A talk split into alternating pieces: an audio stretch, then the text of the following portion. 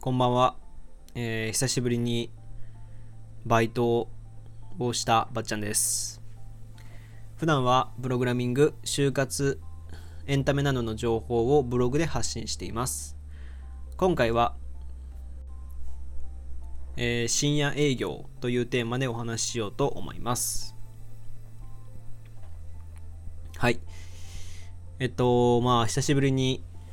家庭教師があったり、ゼミの授業があったり、やっぱ火曜日はね、一番きついんですよ、僕は。で、その家庭教師行く、行って帰ってくる、この電車の中で、ツイートをね、ツイッターをパーって見てた時に、あの、共同通信の公式のアカウントから、そのガスト、バーミヤンなどのスカイラークグループ全店で深夜営業を廃止っっていうニュースを見たんですよ。読んだんですよ。で、これは何かっていうと、まあ結構ね、あの、有有名というか、今日ビビッグニュースっていうほどかな、になってるんで、知ってる方も多いかと思うんですけど、あの、ガストだったり、バーミヤンを運営しているスカイラークホールディングスは、今日5月26日、グループ全店で7月1日から営業時間を午後11時半までとしましたと。で、まあ、深夜営業を原則廃止するという発表をしました。というふうにあってありまして、で、えっと、全国ですね。で、まあ、この大きな理由としては、新型コロナウイルス感染症の影響で、あの、深夜の営業時間を営業時間でもニーズが減ったっていうこと。そしてその宅配だったり、えーテイクアウトが増えたことによってそっちに人員を割きたいっていうふうにまあスカイラークホールディングスは言ってらっしゃるみたいですね。で、まあ、これまではね午前2時までぐらいやってるところが多かったんですけどそれを11時半に短くすると。で、まあね、これは、一応その7月1日からいつまでとは言ってないんですよ。あのーまあコロナが終わった頃にまた再開するのか、もしくはこのまんま本当にもう11時半で終わるファミリーレストランになるかもしれないんですけど、まあね、最近多いじゃないですか。もちろんこのコロナの影響っていうよりも、うん、ちょっと前、もうね、あのね、セブンイレブンが深夜営業を廃止というか、まあ、ニュースにもなったりしたじゃないですか。で、コロナの影響でっていうのは一応、スカイラークグループさんは言ってらっしゃるんですけど、なんか、ね、全体的なニーズとして徐々にこう、深夜営業っていうのを廃止というか少なくしようっていう感覚は、なんかね、あると思うんですよね。で、僕もね、もう、近畿大学の本当に近くにガストがあるんですよ。で、そのガストは本当にもう学生街なんで、学生が利用することもあるし、僕ももちろん、あの、利用させていただいててですね、2時半、2時だったかな ?2 時までやってて、で、僕もね、やっぱガストは思い入れがありますよ。僕の実家でもやっぱあったし、でね、やっぱ2時とかまでやってて、もう本当にポテトとか、ドリンクバーとかでずっと喋っててね、まあこれは申し訳ない気持ちもあるんですけど、店員さんにはね、ちょっとね、申し訳ないなって気持ちもあるんですけど、すごい楽しかったですね、友達とかと、そんな夜遅くまで、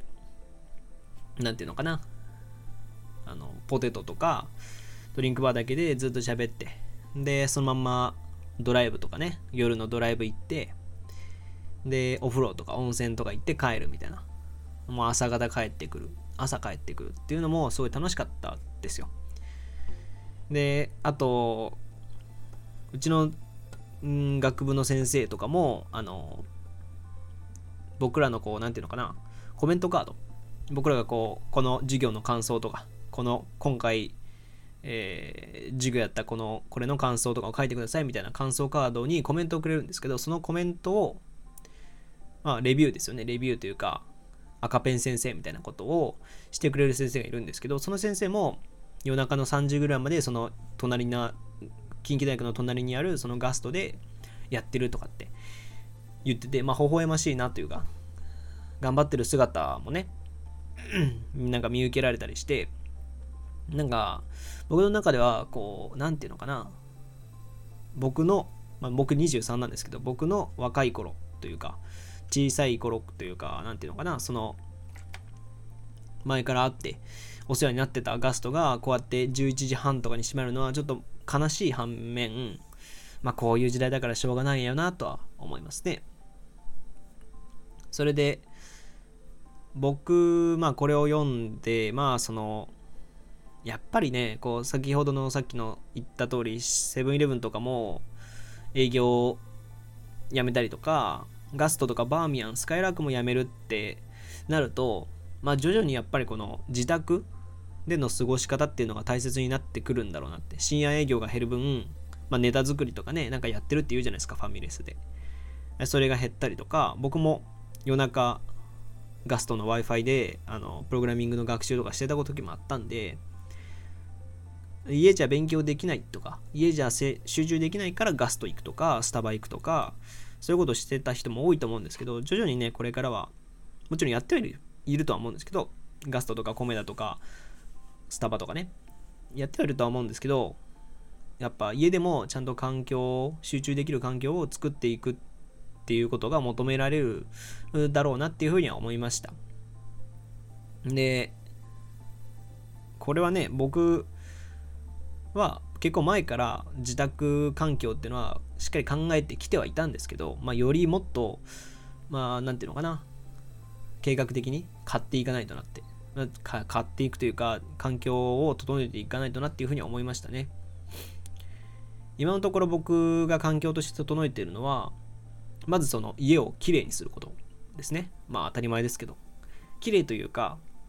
まあ、ミニマリストというか集中できる環境掃除動向っていうよりは片付けとかね。片付けっ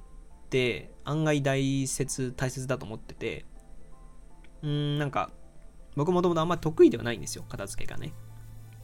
だからもうとりあえず段ボールに詰めて見えなくするっていう。まあ、まあ、僕も今もう本当に押し入れに全部一人暮らしなんですけど押し入れにバンバン入れて見えなくして作業環境を少しでもこう綺麗にしておくっていうことを大切だと思うしやっぱ一人暮らししてプライベートスペースが持てたから少しは勉強できるようになったんですよ。だからやっぱプライベートスペースも大切だと思うし。であのノイズキャンセリングイヤホンですね。僕本当は AirPods Pro だっけ？にしたいんですけど僕本当本当にあのノイズキャンセリングイヤホンの走りのそのソニーが出してたやつを買ってるんでなかなかね買い替えることはできなくてずっとそれ使ってるんですけど最初感動してねノイズキャンセリングイヤホンってこんなのあるんだと思ってで僕はもうすぐ買ったんですよその時2万5000円ぐらいしたかなでそれもやっぱ必要だし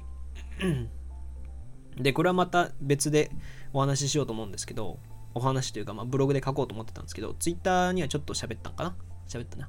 あの G0 クッションっていうね、クッションを買ったんですよ。えー、おととい。で、今日届いて、今日ずっと使ってるんですけど、これはどういうクッションかっていうと、本当に腰の負担を減らすクッション。で、やっぱこう、座ってると猫背になっちゃったりとか、あの目線が下がっちゃったりとか、逆にこの腰を反らせすぎる、反らせすぎちゃうこう背もたれにもたれすぎちゃって、まあ、腰に負担がかかってる人が多いんで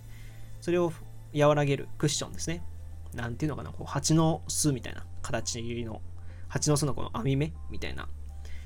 形のクッションを買ったんですよ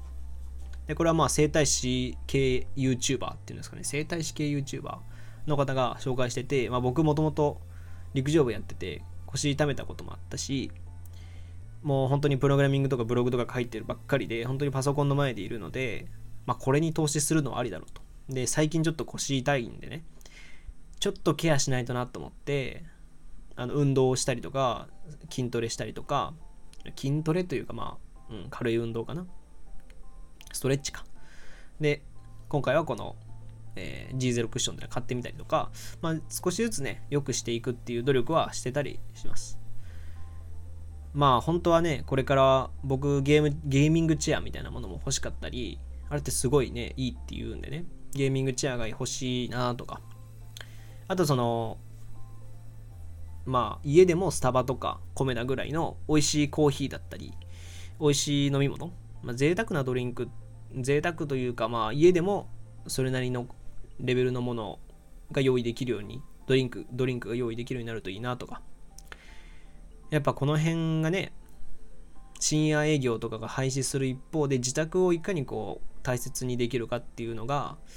求められるなっていうふうに思ったっていう話ですね。なんでこれからその例えば2人暮らしする彼女と同棲しますとかあの結婚しますとかいう方がいらっしゃれば是非ねその自宅環境を含めてあの考えてほしいなと思います。まあ、一人暮らしこれから一人暮らしするっていう人も壁が薄いところよりは壁が厚いところが良かったりとかなんか自宅環境がいいものを選んだ方が